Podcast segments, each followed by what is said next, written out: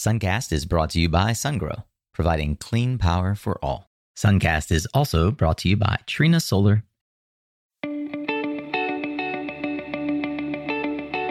Hey there, Solar Warriors. I'm Nico Johnson, and this is Suncast. Each week, I pull back the veil on the life and business insights of clean tech entrepreneurs building the most noble and impactful companies of our time. I hope what you learned from this conversation is a catalyst for your own growth. So thanks for tuning in and welcome to our tribe.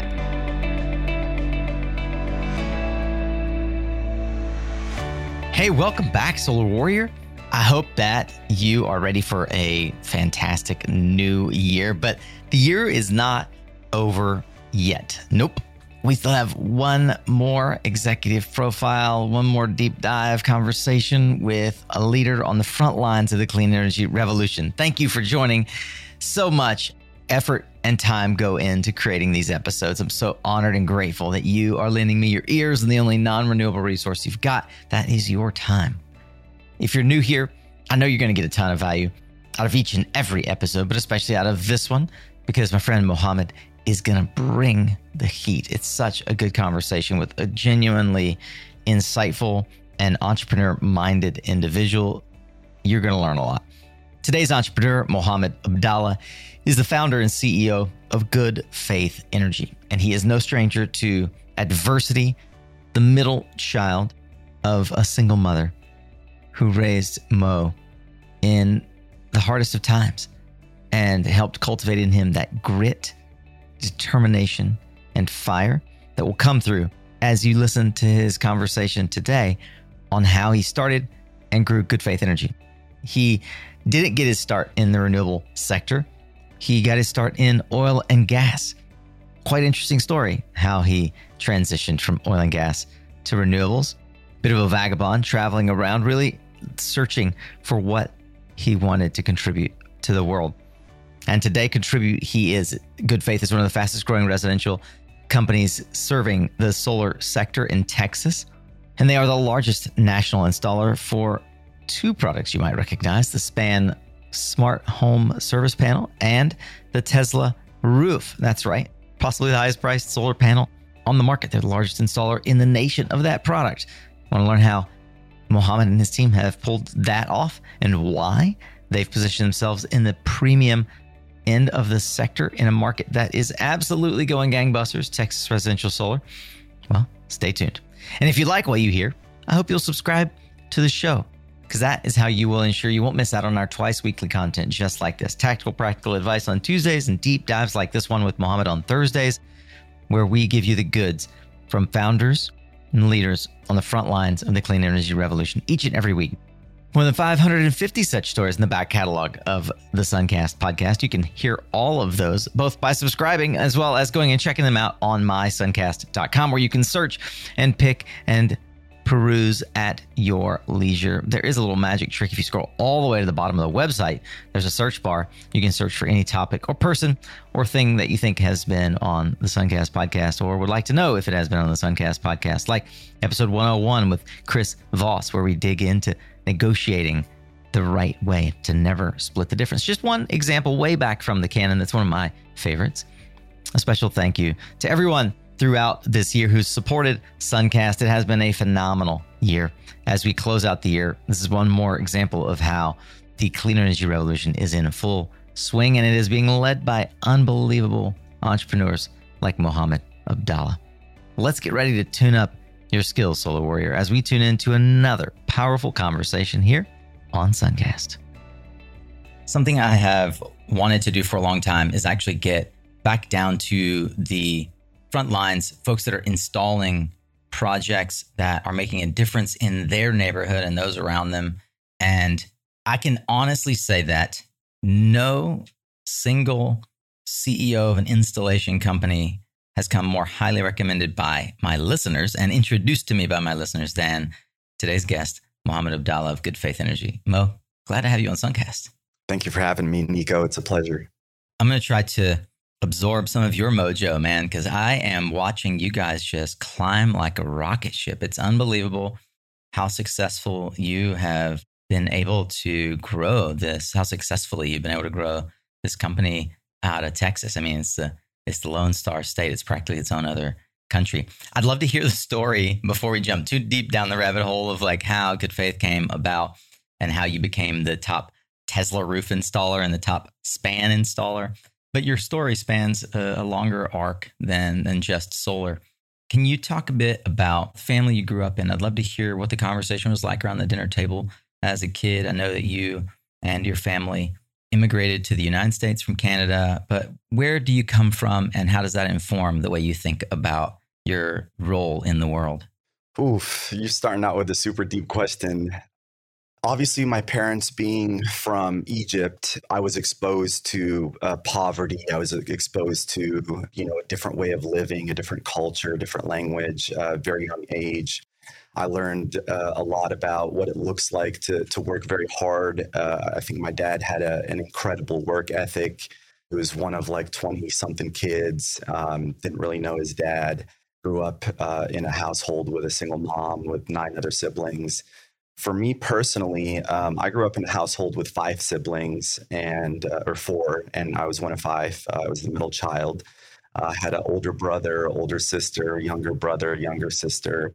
Uh, I tell people all the time I got kind of the the luxury, the you know beauty of both worlds of being able to interact with you know male, female, older, younger. You know, I, I believe that uh, that that has had a lot to do with kind of my higher level of emotional intelligence, just growing up in that family dynamic. Uh, getting to travel at an earlier age and see people that were a lot less fortunate than I was and uh, believing that I had this duty to work extremely hard because I was born in a situation and a condition that was much more fortunate. It definitely influenced uh, my way of thinking about the world and uh, how important it was for me to to give back. And you know, some people say if you're if you're giving back, you've taken too much. You really have to integrate it into your lifestyle. You have to be super conscious. You know, how do you give? And it's a very deep question. You know, we can segue into that for a long time. I think you also have to learn to receive. You know, so there's there's that important element in life too. But uh, it's definitely influenced the way uh, I thought about the world. And yeah, I'm just very fortunate that I, I had uh, some adversity happen to me in my life at a young age. I lost my dad at the age age of nine. So that too was uh, very you know, transformational in my life, and um, it, it made me who I am. You know, it's such a rich culture that you have grown up in.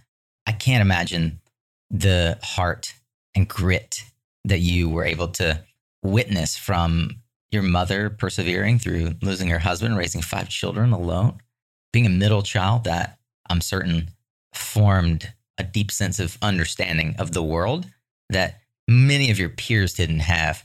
I'd love to hear your reflection just from the perspective from 9 to 19 is it's a formative time and without your father who did you look to in your community or in the world that gave you a sense of direction yeah, so my my mom first and foremost was like she became the bear, right? She's the mom, the the dad. She became everything, and uh, my mom is an incredible woman. Uh, I asked her like, you know, 10 years ago, um, mom, like, how did you do it? Right. Because, like, my mom had never paid a bill, had never worked a job, uh, could barely speak English. And um, it was very difficult for her to adjust, right? Because all her family's back home in, in Egypt. And so um, I, I was like, How did you go to sleep at night? And she was like, I didn't. And I was like, Well, what did you do? And she was like, I'd stay up all night and pray. And then I was like, when did you go to sleep? And she was like, oh, you know, after I take you go to, uh, to guys to school, uh, I'd get my rest in and then I'd get up and start preparing dinner, you know. And so she pr- pretty much sacrificed, you know, I would say 10 to 15 years of her life uh, to raise us, um, you know, prioritize faith, education. Uh, it wasn't always easy growing up uh, without a dad, obviously. Um, you kind of need your dad in certain moments. And uh, luckily, I had an older brother that I looked up to. I always say to, I, I, owe a lot of credit to him. My older brother, I see a lot of times, um, you know, a, a, sibling, or I'm sorry, a parent um, getting lost or, or passing away, excuse me. And the eldest sibling is kind of the example. If they go down the deep end, uh, typically the rest of the siblings do. Uh, but my, my older brother uh, graduated high school, graduated college, got married, started a family. Um, so he was a really great example for us. Um, I kind of uh, fathered my younger brother. Funny enough, he works with uh, me now here at Good Faith Energy, and he's a senior account executive, and he's doing great. But he's always supported me, always been down for the ride, always been ready to to roll and and to help uh, with whatever needs to get done. And and it's great to have that that rock uh, here in the company. Have you ever met uh, TJ and Tyler Kanczuzewski of Inovateus Solar? I haven't. You dig these guys. They're in South Bend. Great story. I've got a couple of good interviews with TJ Kanczuzewski that you should look into on the in the Suncast canon. But really, really good dudes. That their story is very similar. Um, absent the losing father thing, but like Tyler now runs Inovateus. TJ started it. It came out of a business their father mm-hmm. had created.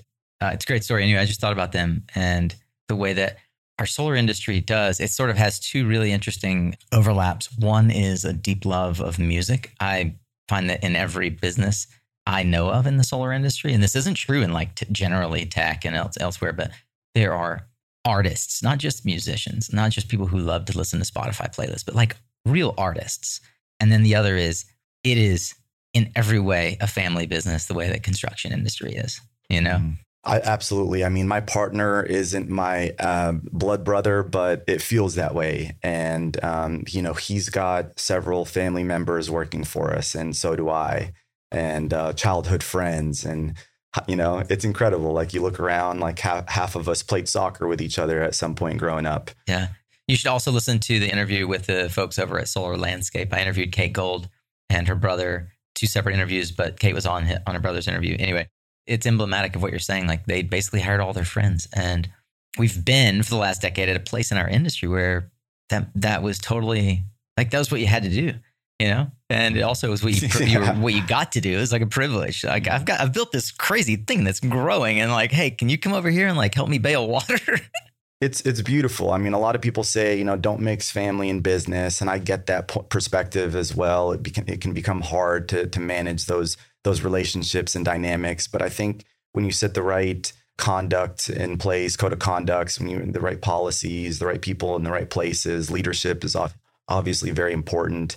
And then, you know, everything else just kind of works itself out. And at the end of the day, like you're going to have your work family, uh, you're going to get into arguments and that's normal like you get into arguments at home but the key is to to stay respectful and to be mindful and to come from a place of understanding versus a place of pride and ego and, and whatnot. What was your older brother's name? Omar. Omar. Great name. Yeah. So you weren't always a business person. Uh, what did omar imagine you would grow up to be it's a great question. I mean, honestly, everyone knew I was an entrepreneur. Really? Um, but by yeah, what signs? So, well, you know, the middle child's like a squirrel, is like, you know, seeking attention left and right. No one knows who they are. I mean, I had I had family friends that would come over and ask my mom, like, oh, who's this? And she's like, that's my middle son, Muhammad, you know? and so um, some neighborhood kid, right? yeah. Uh, so uh, it was it was nice. My older brother got all the attention. Um, my older sister, she was she's my rock too. She was my first, you know, love friend. You know, she she looked after me. She was the one and only, um, you know, investor loanee to Good Faith Energy. Uh, so when I first started the company, she loaned me twenty thousand uh, dollars to get going. She's always believed in me. In in like the lowest points of my life, I would always seek her um, and just go find her wherever she was, you know, and, and get some some advice. She's so wise. Um, but I was kind of just flying under the radar, and and I like that. You know, the my my youngest uh, sister was kind of like a, a, a blessed uh, thing for my my mom. Um, she was a year old when my dad passed, so uh, her and my mom are like twins. It's pretty funny. And then um, my my younger brother was just kind of like lost in the mix. Um, so he was like me, and it was fine. Like I, I kind of loved flying under the radar and and making sure that I could take care of myself. And I think that's where the entrepreneurial nature came from. Um, you know, in like elementary school, I was selling candy kebabs to kids. I would get like Starburst and different types of candies and stick them on a kebab and sell them. And you know, and then in, in like, you know, the middle school, high school, I was selling like bootleg Lacoste and seven jeans and stuff, and people were buying them. They loved it. So I was, I was always hustling something and um, I could never keep a job. Uh, so every time I'd get a nine to five, I would just, you know, not follow policies uh, very well. You're what my friend Michael calls proudly unemployable. yeah, exactly. Proudly self-employed. Yeah, no, yeah that's, that's awesome. Well, I hear the roots of entrepreneurship and the subtle overtones of wanting to march to your own drum. Why then, coming out of school, did you take a job in uh, the oil and gas industry? Yeah, I I kind of lost my way in college. Um, it was I, I really wanted to get out of the house. Um, so you know, being stuck in the house, you know, my mom was so protective. I you know say things like I'm going to the gym, and she'd say no, I you can't go to the gym. You, you sit at home, you stay with me. I think she has this, uh, you know, deep fear of abandonment, which I can't, I can't blame her for. You know, uh, it's very, very difficult to go through what she went through. Um, but for me, I was a youth and I had all this energy and I needed to get out. So I, I left uh, for the University of Tulsa. It's kind of far, far enough to be away and no one knows me, but then close enough to go home, you know, every couple of weeks or every month. And um, while I was in college, I was just kind of going through the motions. I would say I, I, didn't really like, I wasn't a great student. I was always making A's and B's, but I didn't really try hard. I didn't study. I didn't really, you know, do what I, I, I wasn't passionate about school. I wasn't a good student, uh, definitely not in my bachelor's. I made good grades. But one day my roommate walked in. He told me I switched my major. And I was like, what did you switch it to? And he said, energy management uh, and it sounded super interesting. I was like, yeah, I'm kind of I'm interested in energy, you know. I was like, what, you know, what are the salaries coming out of college for for this degree, you know? And and at the time, you know, again, I'm very entrepreneurial, but I was thinking about money, you know. And so he was like, yeah, you know, they're coming out making eighty, ninety thousand dollars a year, and I was like, wow, that's a lot of money to be, you know, 22 years old. So I switched my major. I went down that route. Uh, it was really just a fancy uh, degree name for oil and gas law. The entire program was sponsored by, you know, oil and gas companies. And so, you know, it, it definitely was uh, part of my journey and I never regret it or talk bad about it. And it was just what led me to what I'm doing today. You know, I started my career uh, coming out of college about three months later uh, and uh, went down to Houston, the energy corridor, the energy capital. That's when I started to become a little bit more aware of like what my work actually was. I don't think I understood that in college. And at the time, you is was it Conoco was the only the first and only job you had in oil and gas? Is that right? Well, I actually had some internships before then, but even during your internships, like you're just kind of having fun, you know, you're just going to work. And my boss was super cool. He would go play basketball together for lunch. And he was just like, I just want you to have fun. And and so I, I knew that the work was boring, um, but I was getting paid great and I was having some fun on the job, you know? So um, when I went to Conoco, that's when kind of reality set in over the first couple months. I'm like, man, this is super boring. You know, I'm like, I'm doing what I have to do, but really I get to work. I'm playing with my 401k numbers, you know, investing in different things. And I was getting my job done. I mean, my core competency during that t- stretch uh, at, at ConocoPhillips was like, if there was a problem that involved humans, Mo can fix it. Oh, can you be more specific? So um, we have a homeowner, I'm sorry, a land or mineral owner that uh, we need to get their minerals leased. They're the only acreage that hasn't been leased in this pooled unit or um, whatever it is. Uh, they're holding out because they're upset about what XYZ. And I just have a way with people of be communicating to them and relating to them. And I think that that has helped me a lot in my professional career. You know, I, I tell people all the time, like, I'm definitely not trying to be the smartest guy in the room. I know I'm not if I am, there's a problem. Um, I'd rather have the most emotional intelligence in a room and understand, you know, what's happening around me and how I can, you know, uh, relate to certain people, uh, you know, open up conversations. And that's been, that was a lot of fun for me. I got to dig into this, man.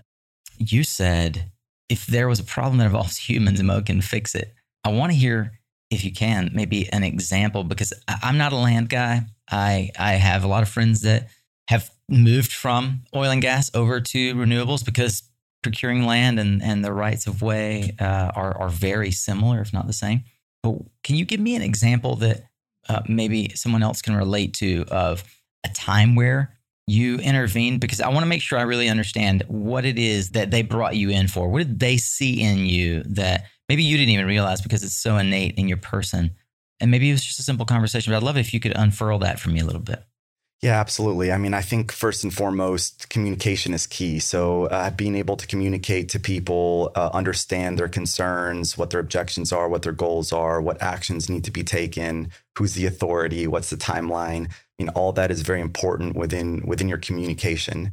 And there were several instances where the oil and gas company was trying to kind of uh, complete a unit of uh, leased minerals where they can't start fracking or drilling without all of these land owner and mineral owners' permission.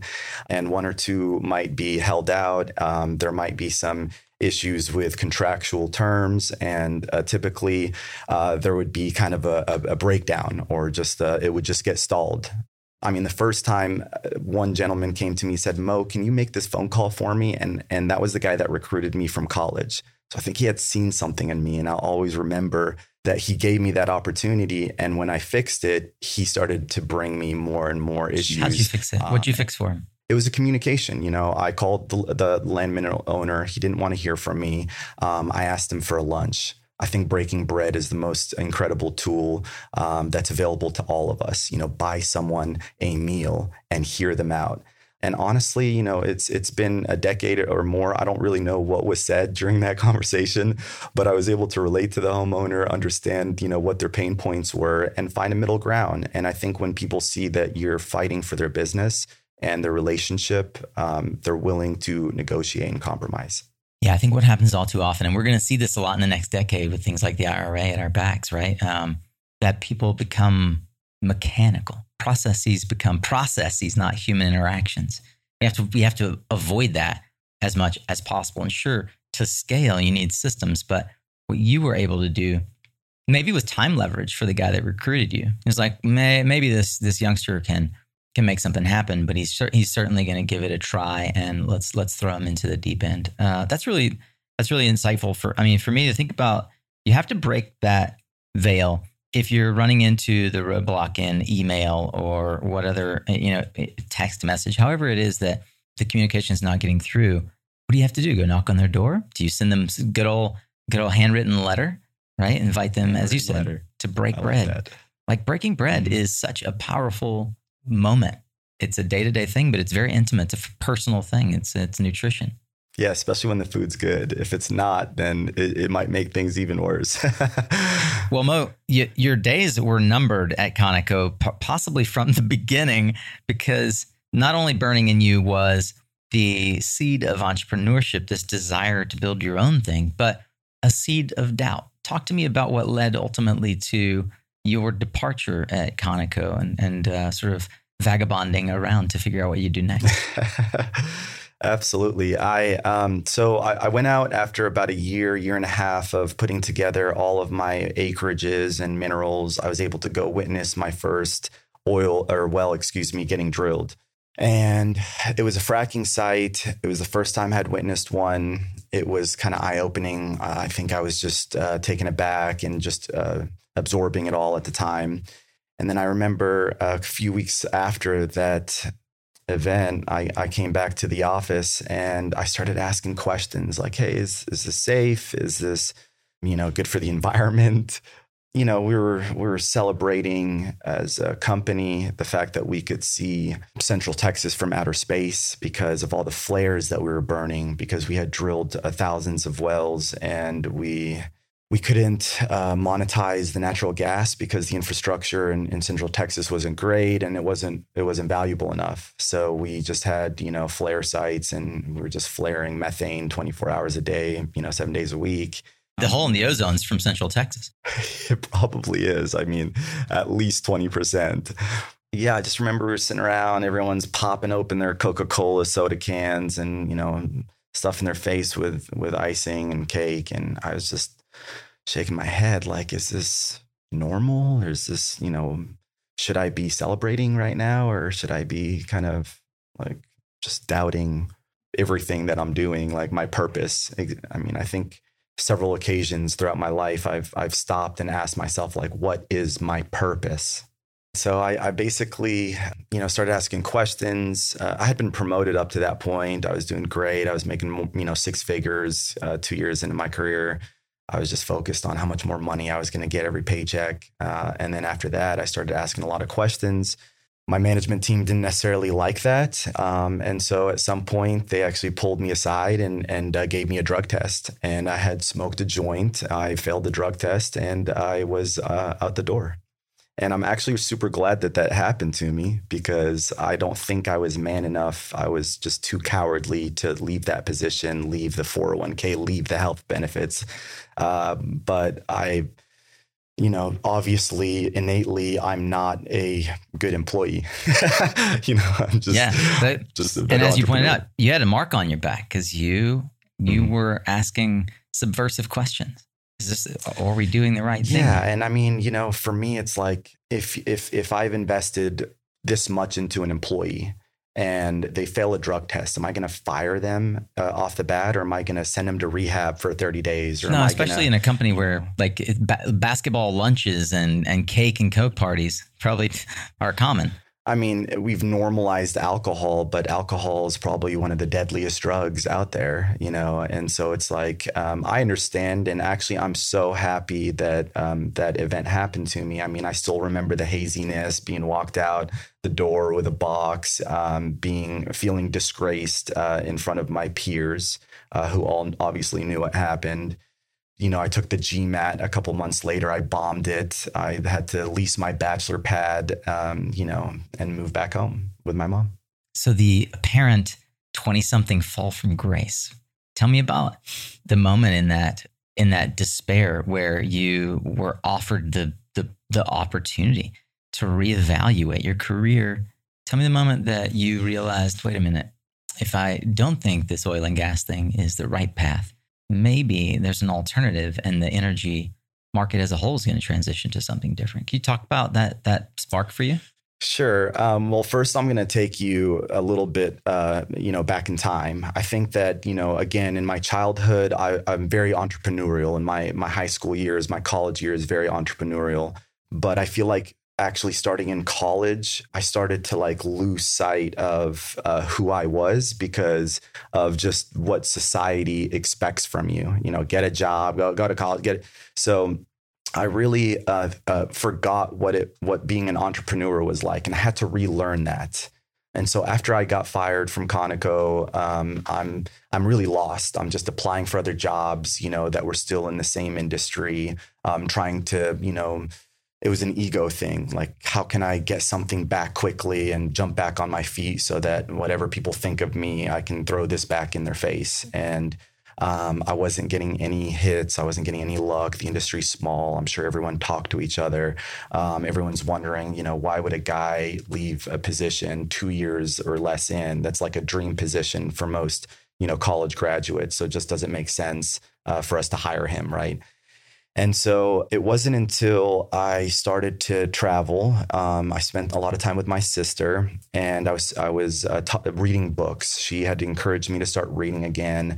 Um, I started, you know, reading about clean energy a lot. Um, I, I remember watching Elon Musk interviews at the time, like 2014 talking about the solar electric economy, and it was very attractive to me. So um, I remember all these dots started to connect. I was watching John Kerry, Secretary of State at the time, talking about how climate change was going to create one of the biggest economic opportunities ever in the history of the world. And I was like, wow, that sounds interesting. Like I can make money and do something good, which is kind of what I was seeking um, at my core. And so I continued to travel. I remember the all kind of connected and came together. I'm on the train in uh, Germany. I'm seeing solar panels everywhere on rooftops, and that's where I was like, uh, you know, continued the rabbit hole. And um, sure enough, that's what kind of sparked the idea of let's get solar installed on as many rooftops in Texas as possible. And you know, as an entrepreneur, I'll just point out one of the things that the rest of the entrepreneurs that are listening all immediately recognize. Aha.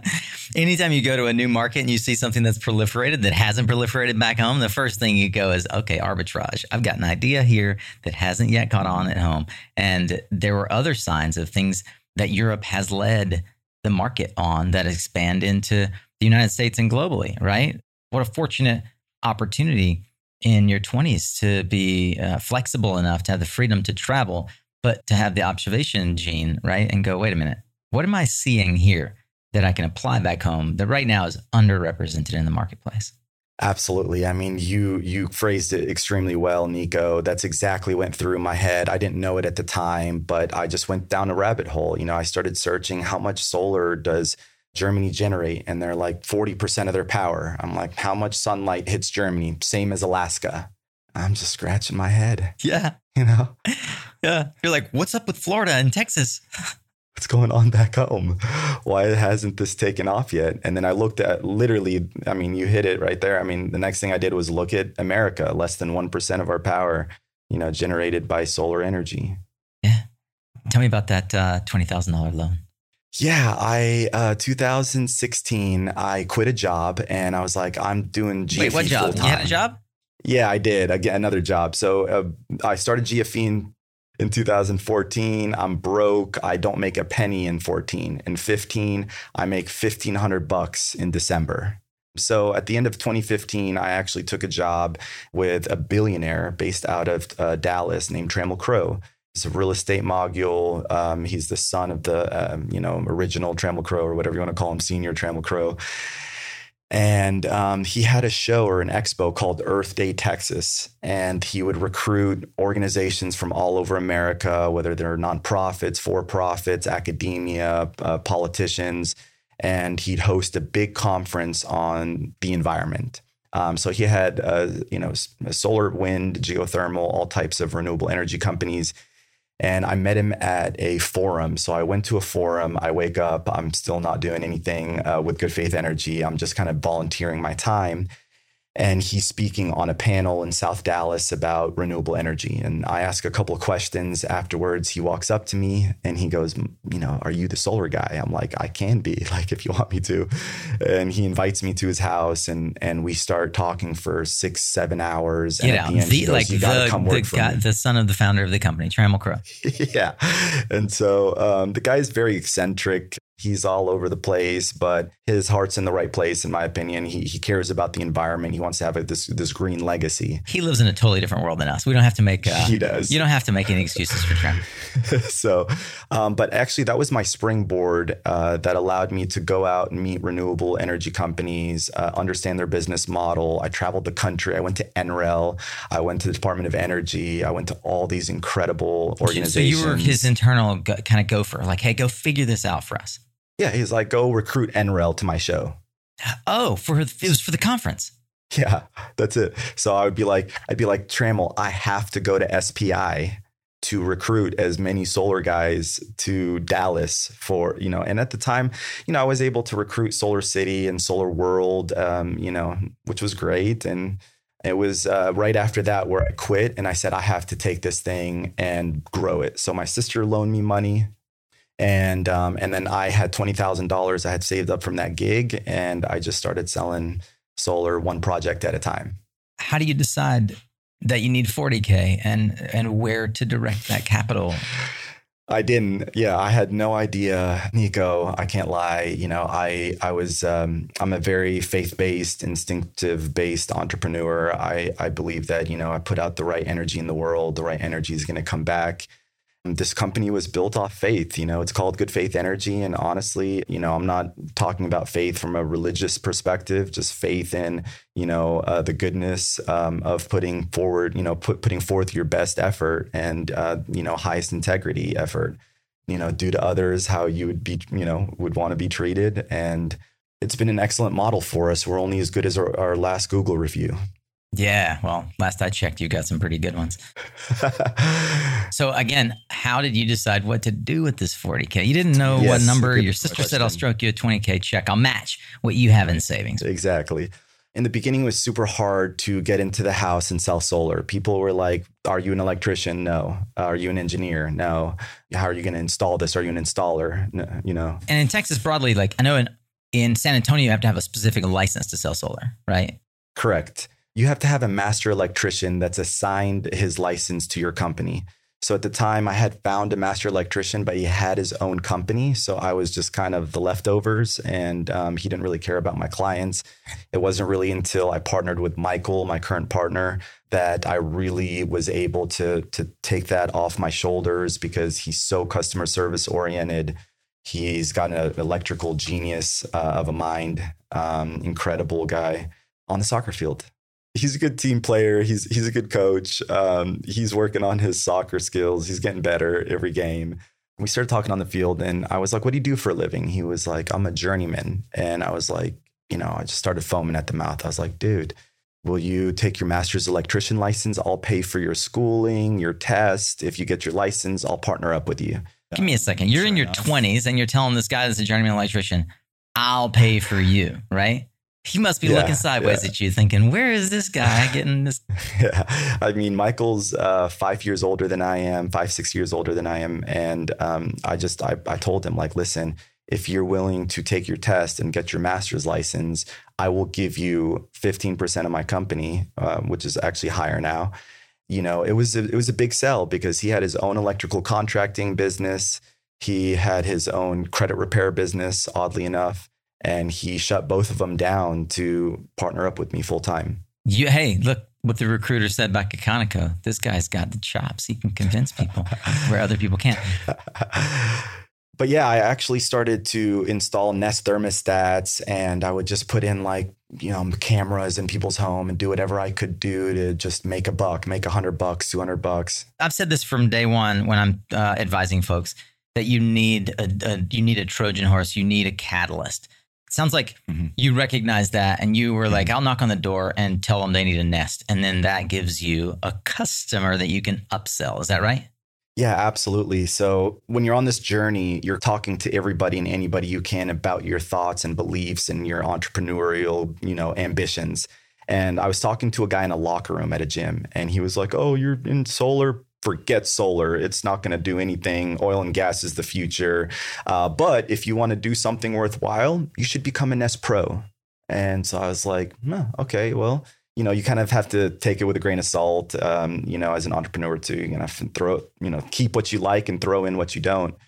So I continued to push for solar, but I did sign up to become a Nest Pro. And then I put one thermostat at my mom's house, my brother's house, started giving myself five star reviews and then next thing you know, I'm getting five, six, seven Nest requests a day. Um, hey, I need two thermostats, three cameras. You just build the business however you can. You know, it's a bootstrapping uh, method. If, you know, in my 30s now, would you ask me if I'd bootstrap again? I'd say, I don't think I can do it all over again.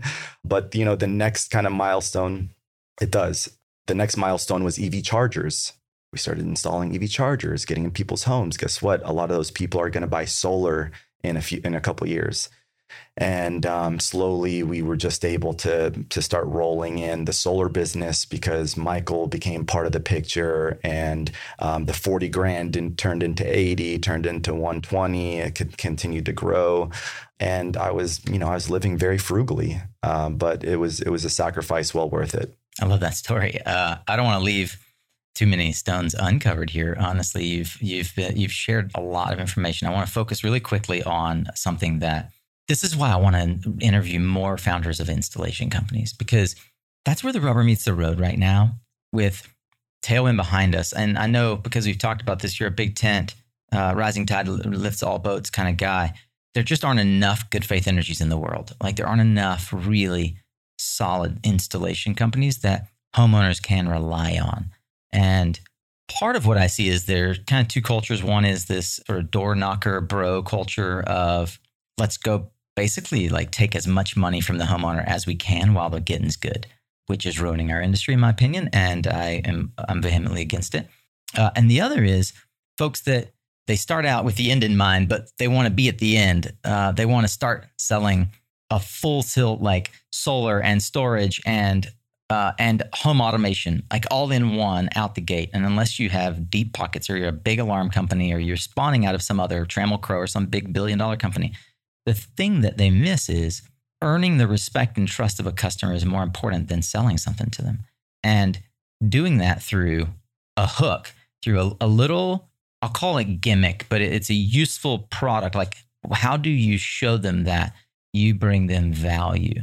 Something as simple as, gosh, in like the 80s or 90s episodes, I interviewed the founder of Smappee. You probably have heard of Smappee out of the out of the EU, right? Um, kind of like Sense. Mm-hmm. And and Curb. Yep. Yeah, and Curb. and Curb. And a lot of companies, my buddy Matt up in Canada started using this product as that catalyst, that Trojan horse, right? To knock the door, say, look, I don't want any, I don't, I, all I want to do is offer you something that costs about 250 bucks and it will instantaneously show you exactly where you've got vampire loads, where, how your home is running and set you up for the home of the future, right? Mm-hmm. I know solar companies that have done that for free. They've literally said, I'm going to gift this to you. If it doesn't bring you value in 90 days, I'll come take it away. If it does, then in 90 days, I want to be able to, I want to sit down with you and talk about what you should do about it, right? Think about that, the power of that, and the ability as a business owner to invest in inventory and time and wait 90 days for results before you go make an ask. I mean, yeah, that's that's the way it should be, right? That's the way it should be. And unfortunately, there's too many people out there trying to take, take, take. Um, and I tell the sales team all the time, you know, it's it's all about giving from the get go. Like, how can I give you, you know, value in every stage of the process? You know, from the second you call in for the discovery call to the second that you're, you know, ready to hear the proposal delivery, um, all the way to post installation support. And you have to create value. You have to help people feel that they're part of your community and not just another transaction. Because if, if you know, there's there's just too many people out there focusing on on profit and um, you know, uh, not really taking care of the homeowner, as you know. Hey, I know you are a savvy listener. Heck, you're listening to Suncast, and you've probably, as a result, heard of a little company called SunGrow. If you're not using SunGrow inverters on your projects, I would love to better understand why. They are the inverter of choice for many of the EPCs that I know. SunGrow is the number one in gigawatts deployed. They've got the top bankability in the industry. Heck, SOLV uses them for the majority of their projects. And you may not even know, but SunGrow has the largest R&D team in the power electronics industry. These three key points alone have convinced most of the major US developers to prefer SunGrow. They now experience a diversified supply chain, local service team, patented containerized product, all with their seamless, pain-free commissioning. Look, imitation is the highest form of flattery. So why spend all of your cycles on what inverter to use when the largest EPC in the land has already done the heavy lifting for you? You can have their same experience for your projects. See how at mysuncast.com forward slash sungrow. Hey, family, one quick reminder here that if you haven't yet joined Resource Labs, you are missing out. It is our outstanding community. It's the evolution of Suncast, moving from presentations, you listening to us talk, to conversations. Our community involved in conversations as varied as powering Australia, to green hydrogen, to crypto and so many other things. Our newsroom is full of great insights. The main chat and even our RE Plus Where to Party At channel have been popping off. We've got more than 100 folks enjoying the community, and I would invite you in. You can do that at mysuncast.com forward slash community. Come see how Resource Labs can help you grow your influence, impact, and income. See you inside. There are lots of ways to think about segmenting the market and determining your product mix. Something that has impressed me fundamentally about the way that you operate. The, the two people that are your biggest fans that are also in my sphere of influence are two people on the absolute bleeding edge of product and at the, I'll call premium edge of delivery of product and service to the market, right? Uh, I'll, I'll call their names out, Carlos and Omid, but they are uh, in the storage side of the business and in the sort of rooftop product side of the business. I'd love to hear your philosophy as a business owner who needs to ultimately compete in the marketplace, how you think of out competing the market by carving out a blue ocean. right? I mentioned in the outset that you are the number one installer for Span and Tesla Roof.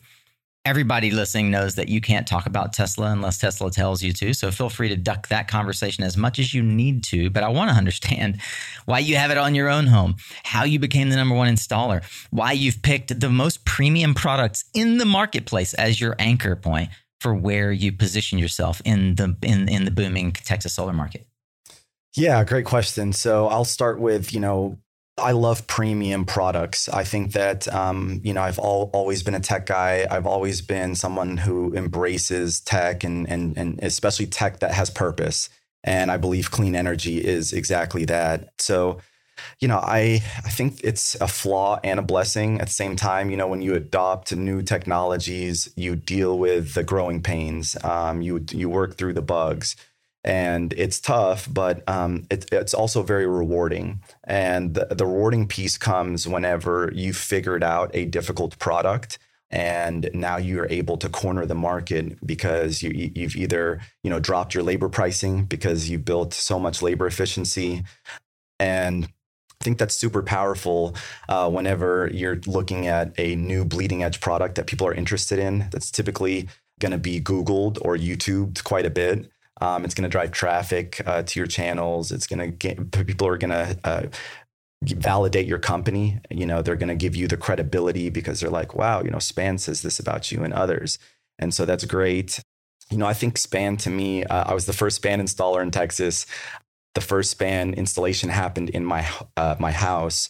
And it's just because of, of follow up. You know, even if I talk to the sales team and I say, you know, what's more important, lead quality or lead follow up? What's the answer, Nico? Follow up. The gold is in the follow up. I'm just kidding. Of course, lead follow up, lead follow up, lead follow up, right? So um, I think uh, partner follow up, vendor follow up. Hey, when's this product coming out? Hey, when I want to be your first guy. Hey, when's this coming out? I want to be your beta. Um, and that's the kind of relationship I had built with all of our partners. You know, whether it be Panasonic at the time. So Panasonic recommended me to Span. He was like, "Yo, you got to talk to Mo over at Good Faith Energy," and then you know, span, I was like, hey, I want to be your first install in Texas. And I want to do it on my house with my solar roof and with my Powerwall.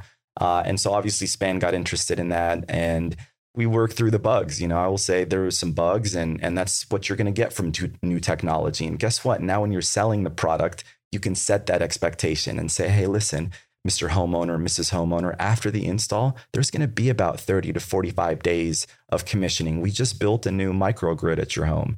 You know, we're going to have to commission this and we're going to have to work through software bugs and so on and so forth. So, being an early adopter allows you to communicate the most effectively to your customer base on what they can expect and if you can do that, you're typically going to have clients that have a good customer experience and leave you good reviews and tell your friends and family about you. But if you don't, um, you know, it's the flip side.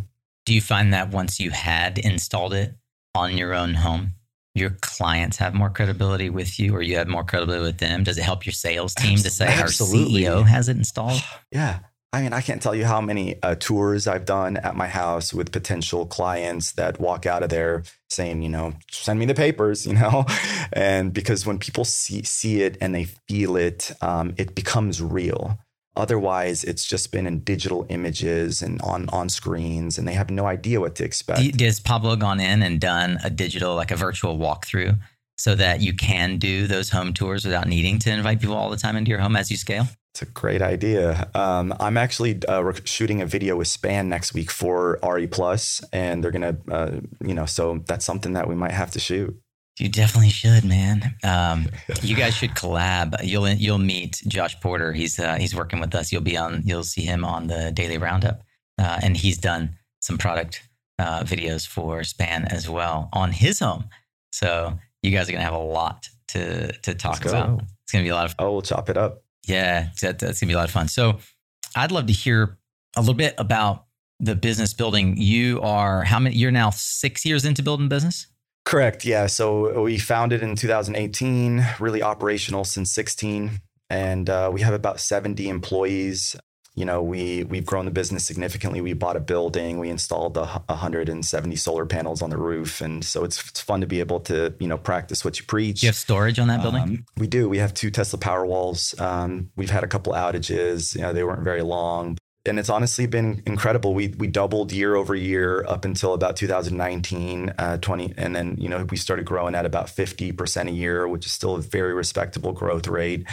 It's been amazing, man. I mean, we're only really hyper focused on this pocket in in, in North Texas. Uh, we've done some work in other markets, but this is kind of our, our home. You know, I'm from Plano. My neighbors from or my partners from Garland, uh, and we we enjoy serving our community. What's been the hardest part of building the company so far for you? So many hard things, um, all different at different stages. Um, I would say uh, the hardest thing has been managing my own um, probably emotions, um, my, my my mindset, uh, mental state. I think um, you know you go through different uh, peaks and troughs throughout the year.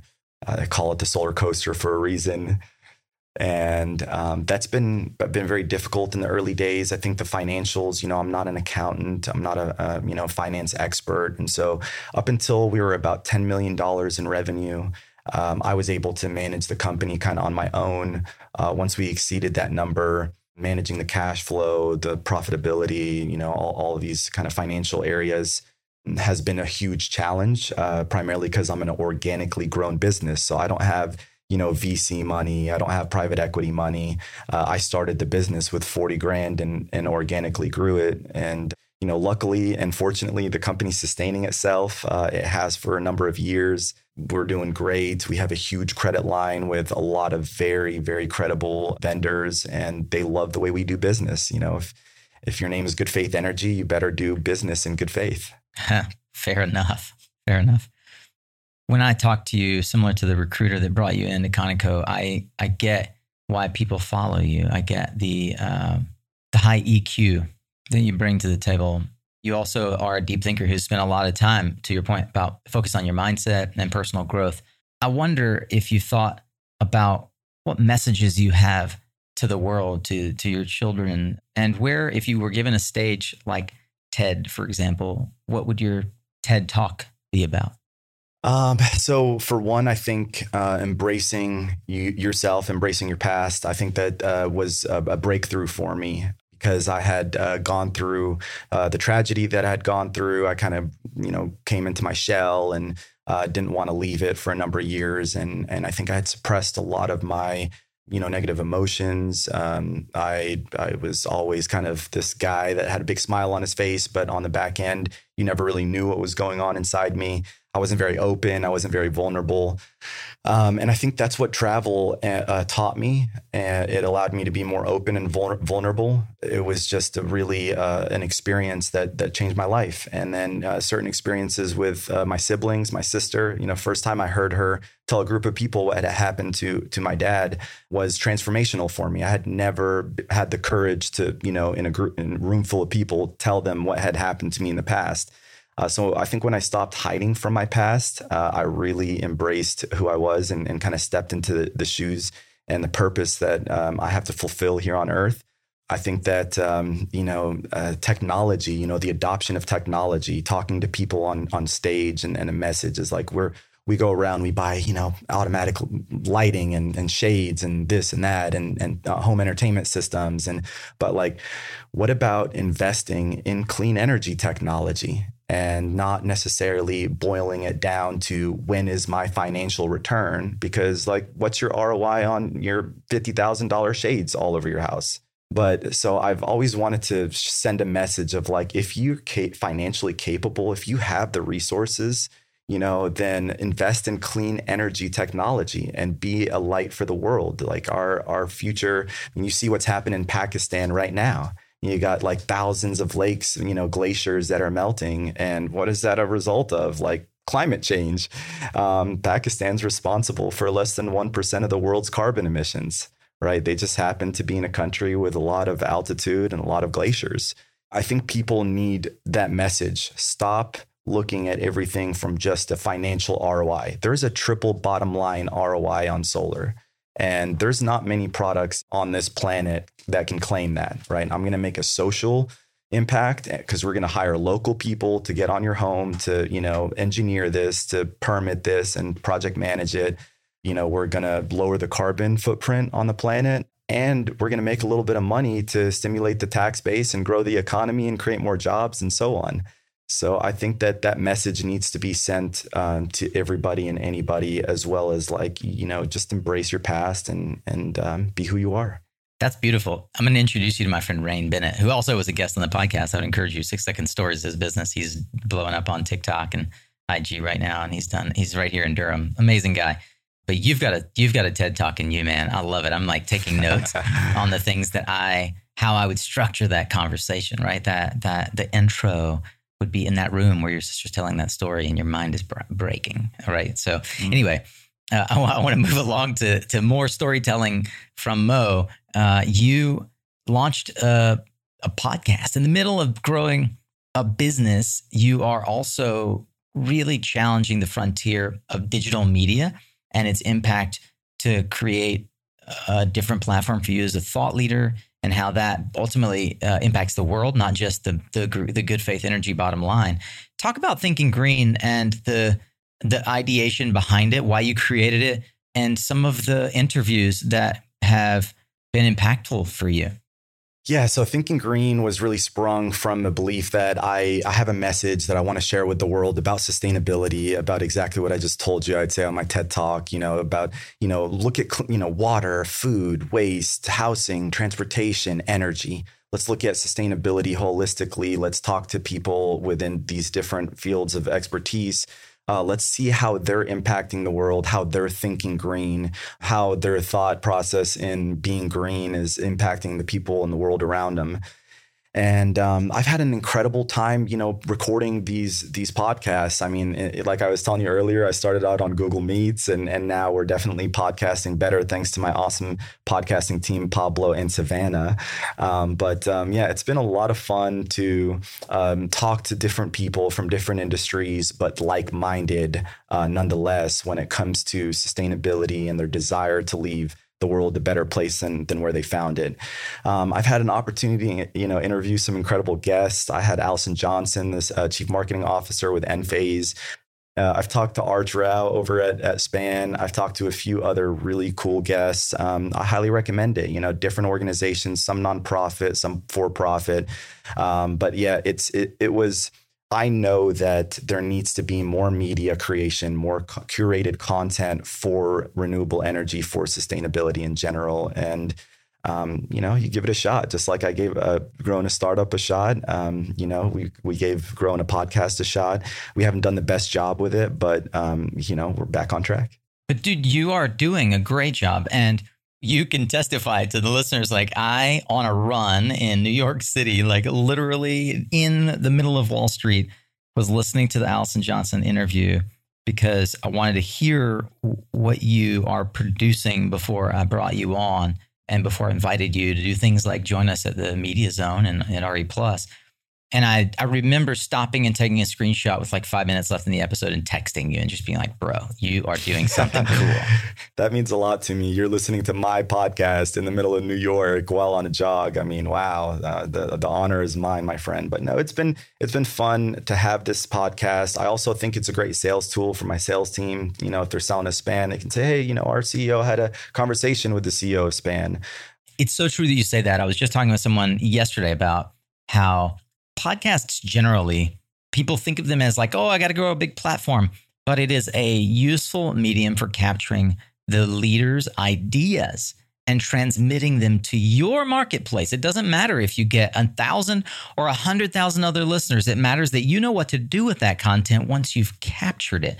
And the ability to think hmm. about realtors since the 70s and 80s have become thought leaders in their community to drive homeowners that are moving into their community to them as the person they should buy a house from by doing things like getting a local newspaper column, interviewing the president of the local business that drives this driving uh, new uh, new hires, interviewing the principal of the best school system, so that people wouldn't have to do all of that research, right? And then it ascribes value to you, the thought leader, about why they should trust you because you are bringing them trust in a box, in a bottle, right there. Like you interviewing Arch Rao through your lens as the installer who has chosen his product is hyper valuable to your installers, whether I or anyone else ever listen to that podcast at all. And I think that's what people don't get about the power of podcasts right now. I see the passion and I can feel it too. I mean, absolutely, you're right. Like I, I absolutely feel the same way. It's such a powerful tool. I have had people buy solar and span from us just because they watched that podcast and they loved it, you know, and you don't really cr- create this content with that intention.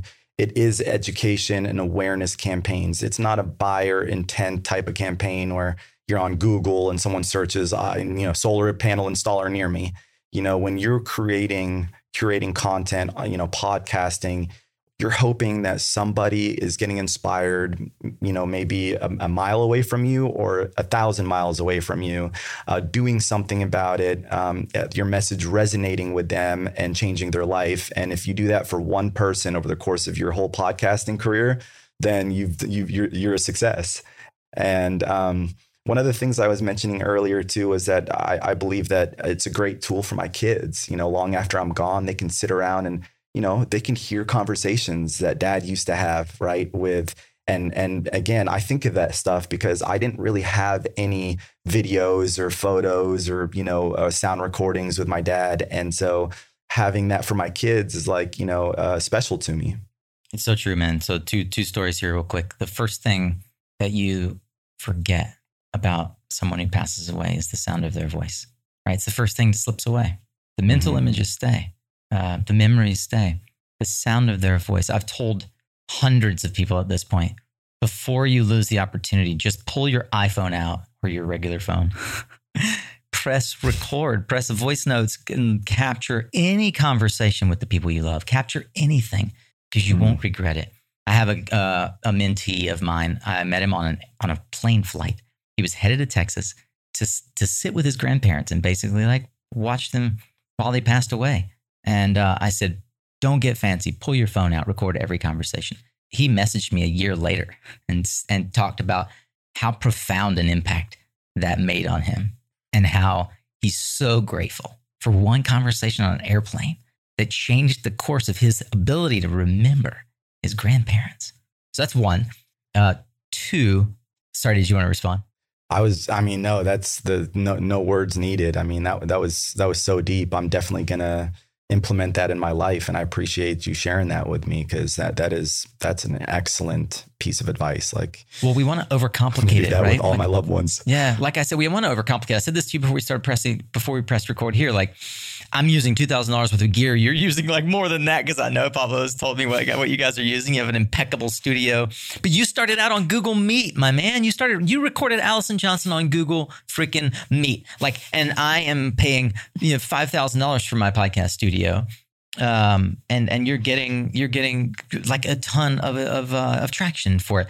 The second thing, I, I remember very distinctly multiple friends that I've interviewed who have reached out to me when the episode published and said, "Can I please get an MP3 of this? I want to put it in my like digital vault for my kids who are too young right now to understand why mommy mm-hmm. is is always working." Mm-hmm. Right, and and that's that for me. That is more meaningful than getting my next client. It really genuinely is because that, as you said, is the ability for communication to leave an indelible mark on society, right? And we have a chance, even as CEOs of companies that are uh, that are investing in this economy through our businesses, through our portfolio companies, we have a chance, even still, to build a platform that allows us to expand our voice because modern technology allows us resiliency in our home, but it also allows us to expand beyond our local neighborhood and talk to the world one to many. That's what this mm-hmm. podcast is. And Thinking Green, which I hope folks will subscribe to, I'll link to in the podcast notes, is an excellent podcast. And I would, I will personally punch you in the throat if you stop thinking green. well, I won't. I won't dare to do so. Thank you so much, Nico, for for all that support. I mean, it means a lot. I've got a couple more questions before before we um, drop off here. What are some of the marketing ideas that you've tested that have driven the most profitable opportunity to good faith so far? Yeah, great question. Uh, a lot of different marketing campaigns. Um, one of them had, was a, a, review campaign. So we just asked clients to to leave us good reviews for a hoodie, and we did that. And when they got their hoodies, they were going around showing all their friends and family their hoodies, and, and we got a ton of referrals from it. Um, uh, our Google lead source is our, our biggest lead source. Um, we run a lot of uh, pay per click um, you know, and then uh, just organic map listings findings. Yeah, the uh, Google My because Business. of our presence in the local market. Yep, uh, Google My Business, pay per click. Um, that's kind of your buyer intent keywords, and so that's typically our biggest ROI on marketing dollars. I don't really like buying leads from vendors. I'm like, hey, I'd rather spend that money to market good faith energy, Yeah, and so that brand. by the time the lead comes to us, yeah, exactly. Um, another big thing that we started doing this year, we started going on Good Morning Texas every month. Uh, that's been awesome. Uh, it's a big education awareness uh, type of uh, campaign, but we have generated a, a bunch of money from it. And um, typically, those clients are like, I saw you on Good Morning Texas. Like, I'm doing business with you. And that's great. You know, so, uh, you know, we don't really run a whole lot of Facebook ads. I think YouTube has been very successful for us. Uh, the amount of uh, uh, hits that we've seen on certain videos that we've pushed out. What's your Uh, video strategy on it's about a YouTube for, for those who haven't watched your? Yeah. So, uh, video strategy is find a topic that's hot that people want to know about and uh, shoot a good production around it, uh, and then send it to a bunch of outlets that you think would pick up the story. If um, you know, uh, as soon as the video goes live, uh, so that's actually exactly what we did. You know, we pushed out a video about Tesla solar roof versus hail, and everyone wanted to know, you know, how does this thing compare to hail? And we had a client that recorded a hailstorm and he uh, on his solar roof and he had just recorded, you know, a minute clip or whatever of like this softball sized hail, uh, you know, falling down from the sky. We went out there the next day to inspect it, no damage. And so we went back and, and shot a production video and said Tesla, te- Tesla solar roof versus Texas sized hail. That's so good. And Did you come up with that? Did Pablo come up with your Boy Pablo, no, that's all Pablo, man. And so he went out there with uh, with Jim, our director of roofing. I was not even part of the video, and it was incredible. It went viral. Uh, it's got over two hundred thousand views. Uh, we sold a number of solar roof projects from that video in Texas. Pretty amazing. And so I think uh, YouTube's always great because it lives there forever, pretty much. And you know, it's every time a sales rep comes to me with a question and says, customer has this question, I say, well, did you see the YouTube video about it? Yes. so that's been fun. Yes. I want to tap this really quickly. So I think that people don't invest in marketing enough. And by that, I mean like they'll go hire an agency and the agency doesn't understand your business. They are going to spend so much time asking you your business. It's a rare agency like ours that really actually full, full, fund, fundamentally understands where you're coming from. But even still, Pablo being inside knows what you're trying to accomplish on an X factor. How much uh, uh, X factor return uh, have you gotten from the investment in Pablo and all of the equipment? Because I know it's no small sum of the equipment he has basically No, carte blanche to buy. I mean, it's exponential. Um, you know, Pablo and I met when he was um, still a freelancer. He was shooting videos uh, for you know other clients, and I, he was shooting for me too. And uh, remember the first time we always joke like he gave away his first video to me for free. It paid off. It paid off, but um, it's been an exponential gain, Nico. I mean, uh, he's a wealth of knowledge. He's an engineer by background that picked up the camera one day and said, "I like marketing and I like uh, video." Um, his expertise is in videography, um, but he's also got a lot of experience building websites and managing vendors and teams and um, you name it, software projects. Um, so it's it ha- definitely has been an X factor. I mean, you you read the Rockefeller book about scaling, uh, scaling up. You know, you got three three major categories, right? Uh, leadership, systems, marketing. If you're not investing in a good marketer or in a good agency that really has your back, you know, good luck scaling your business. Uh, you're never going to build your machine. Couldn't have said it better. You know, we've talked a bunch about you being on the bleeding edge and how it is a strategic advantage for you. But I got to ask, you know, Seth Godin says sometimes you got to under, you got to know when to stop digging. Where did you decide to stop digging? As a bleeding edge uh, uh, evangelist, when did you cut too deep? I've done it so many times in my career where I just get excited. My entrepreneurial nature, you know, tosses me in a billion different directions. And I think the the eye opener for me was when I started to lose people, and then in their exit interview, they'd say, "I can't follow you." One day you want to do solar panels. The next day you want to install Nest thermostats. The day after we're putting in a NEMA plug. What's going on here? Like, wh- what am I supposed to sell? Do This is a part of the entrepreneur dilemma. You get this feedback, and it's famously hard to decide how to focus. And everybody says pick one thing, right? Even now, Good mm-hmm. Faith isn't Energy isn't picking one thing, but what you what you told us in the story is the is the 2020 hindsight of what you did pick. I'm going to guess that was the the Nest Pro as the anchor product, right? You kind of dabbled in a lot of things and Nest is one of the things that sort of unlocked the door for you. How did you ultimately take that feedback from these exit interviews, are just painful? It's like hyper awareness uh, and critical feedback for you. How did you take that and turn it into an action plan? What did that look like? exactly what you said. It turned into an action plan. You know, I sat down and I flushed out my strategy and vision. And I said, like, our, you know, starting with our the five W's: who, what, when, where, why. Like, who are we? What do we do? Where do we do it? And I think what happened was, for the longest time, I was just focused on a sales management role. And uh, I got sat down. They're like, "We need you to be the CEO." So naturally, I went on YouTube and I was like, how to be a CEO. um, and I know I'm oversimplifying it, but I have some great mentors and I've looked around, but you have to have a sales and marketing plan, an operations plan, you know, and a delivery uh, or service plan, you know, on the back end. You have to know, you know, across the board, you have to have a marketing plan, then a sales plan, then an action plan. How are you going to uh, execute this? And then a service plan on the back end. And so I started to put together what I'm responsible for, which are the first two big buckets. How do we market? How do we sell? And I just started flushing all that information out. And then guess what? I started to be more transparent with my staff. Hey, this is who we are. This is what we do. This is where we do it. Here's a document that you can look at if you ever forget. And I think people now respect your leadership when you're more transparent, you're communicating more, they understand where you're headed, uh, versus every day it being, you know, um, crapshoot. What, what's what's going to happen today? What's Mo going to ask me to do, right? And so I, I have had to go against my nature and change, you know, some of the innate entrepreneurial characteristics that I have to say no i need to to flush out my ideas. I need to show people where we're headed. I can't just th- toss them in different directions all the time. And i think with new bleeding edge products what i do now is instead of saying you know i'm the one pounding the vendor i want to do this and then i go all in and you know no, I get my new product integration manager. He buys a beta, he installs a beta, he produces a report. He comes back and he says, I think this is a great product. I think this is not a product we should ever service, or I think this is a product we should service after this punch list has been addressed.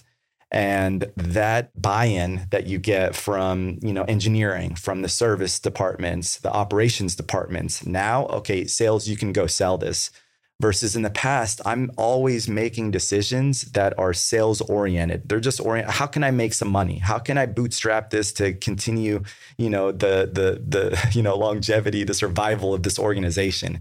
But at some point you wake up you say i don't have to bootstrap anymore. I need to strategize. I need to make sure everyone knows where we're headed. I need to invest in my leadership and I think that that's been extremely beneficial um, from a professional development perspective. I should probably stop the interview right there. You've had a couple of mic drop moments, but I'm going to persevere because I do want to get into mindset and I want to get into Mo's uh, hacking Mo's process.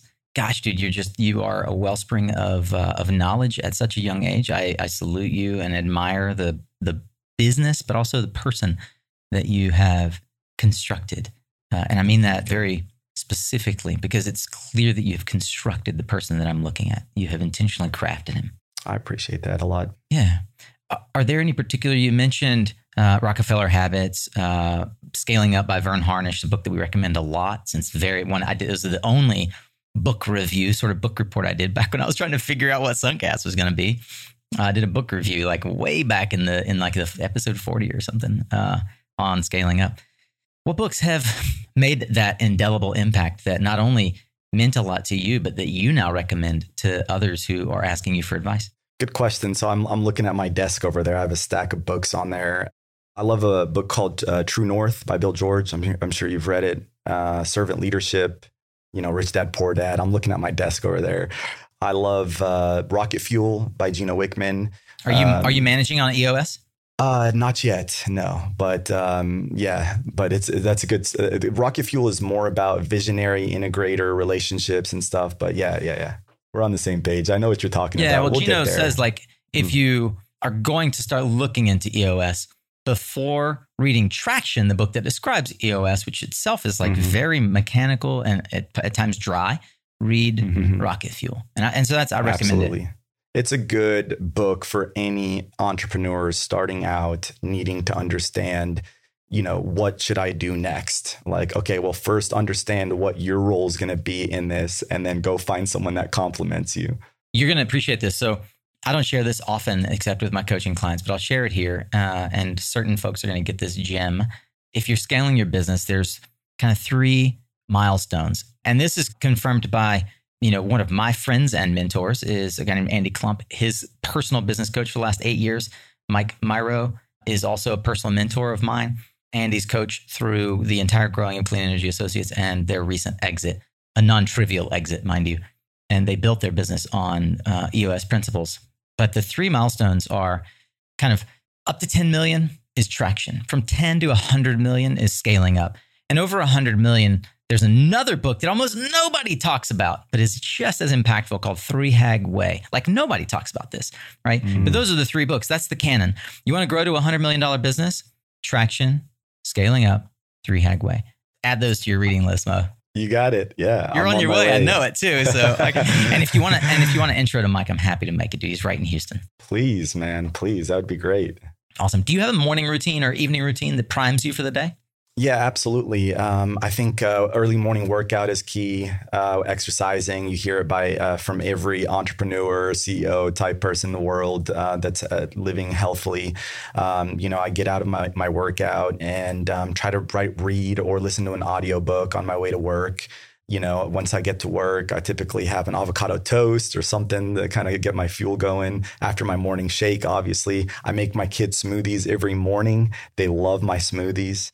It's great. And then once I get into work, really, I just try to hydrate. Um, I, I skip lunch most of the times unless I have you know someone that invites me out or something i just i'm i'm, I'm running and gunning and, and i forget all about food in the middle of the day i like a good big bref- uh, good big breakfast but lunch i can get by with just some fruits some some nuts you know and then i get home around six I have a great time with my kids, my wife. Uh, we have dinner together. Uh, they they know that dessert is with dad. So after dinner, dad's pulling out the cookies, you know, or the ice cream or whatever it is. Um, and then we we typically read some books, put the kids to bed, and then um, you know get a little bit of time time with my wife, uh, catch up. You know, I have a four and a two year old, so uh, a lot of times you just feel like you're going through the motions. You're stressed with work. You're back. You know, just oh, hurry up and put them to bed. But I think um, you know you have to embrace. You have to enjoy those moments as much as you can. Everyone says it. Ah, you know, enjoy it while it lasts. And I see so many folks see me with my kids out in the park or out at at the grocery store and they always give you that reminder right? Like enjoy this enjoy this stage and it, it, it moves quick. And um, so yeah my routine is really um, you know i pray uh, i'm a very faithful person. I, I, like to pray throughout the day. Um, i like to like consciously uh, be grateful.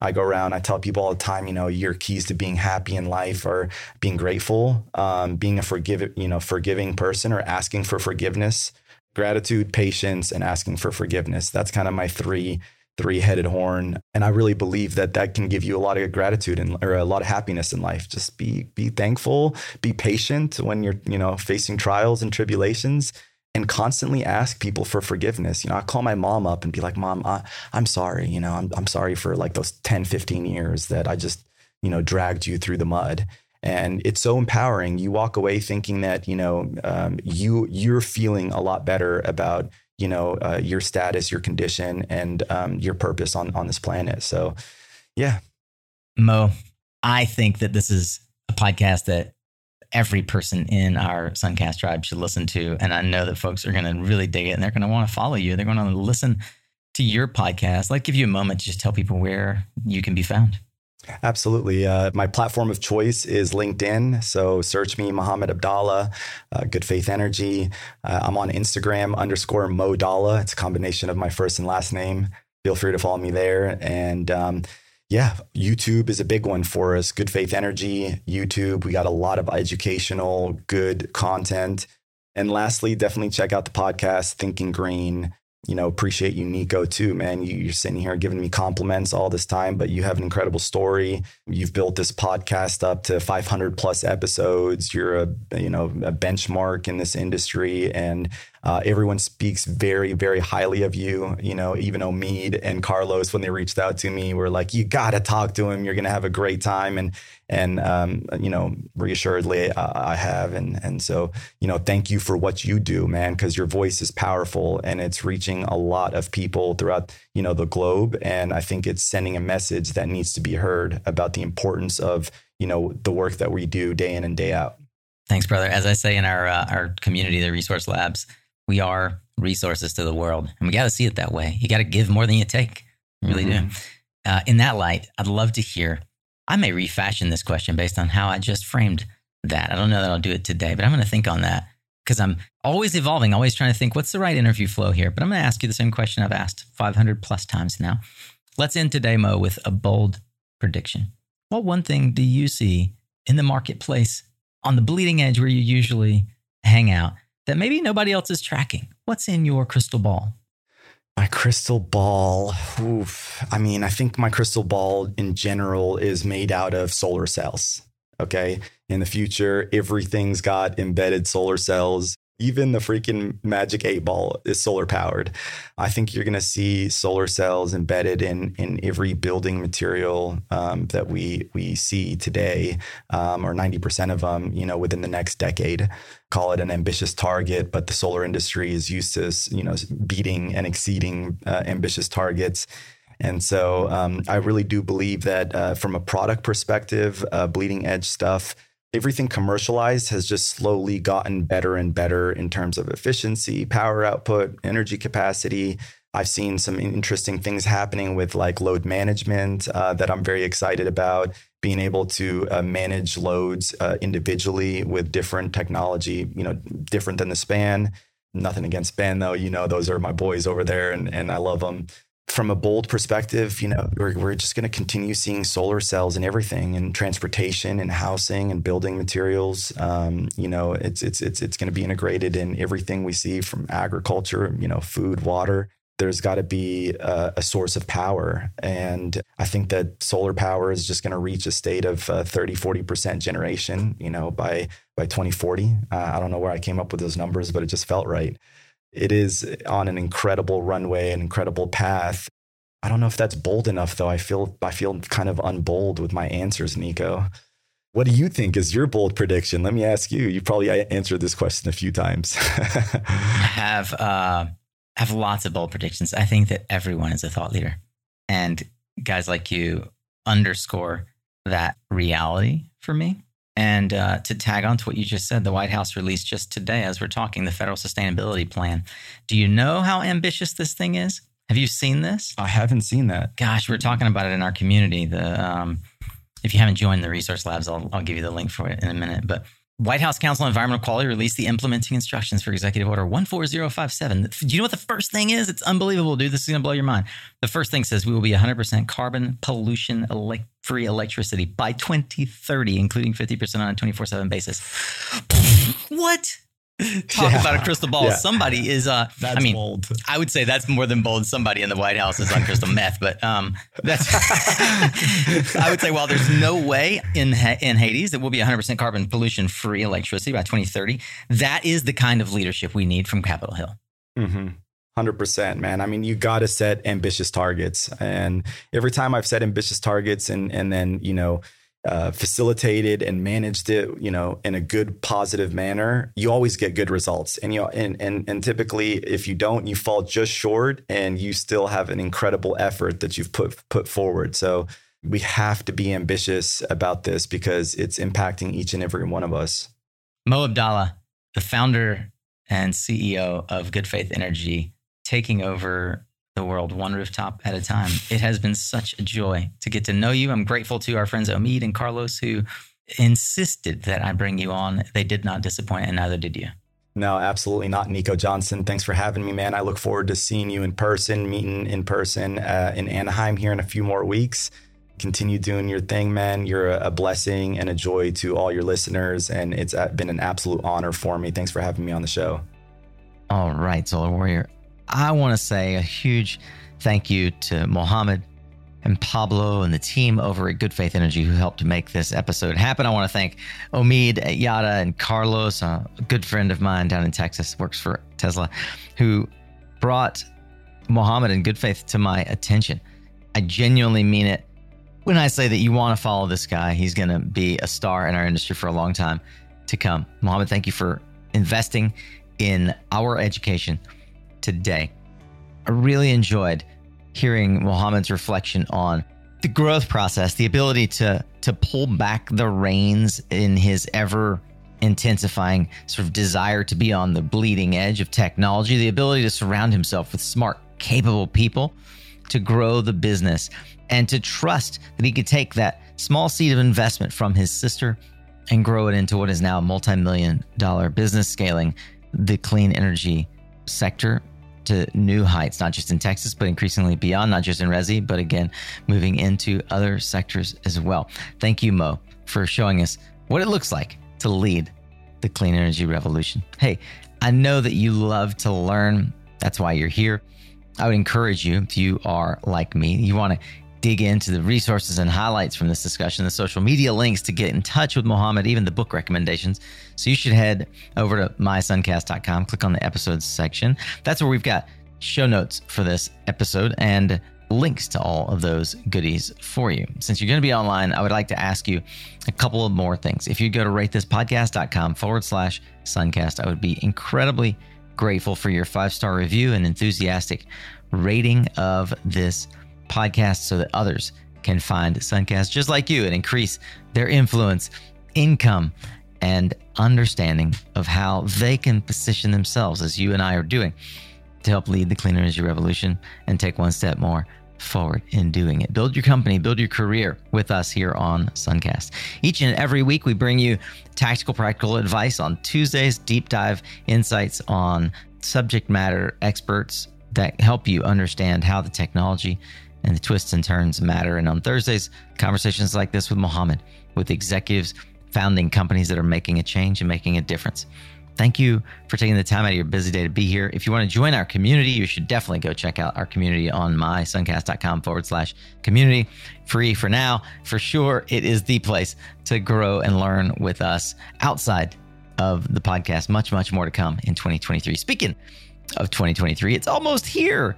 So thank you for a wonderful year. Thank you for listening. Thank you for following and recommending the show to your friends. Most of all, thank you for contributing to what we affectionately call the clean energy revolution. Thank you for being a solar warrior, a climate champion. Thank you for lending us your time.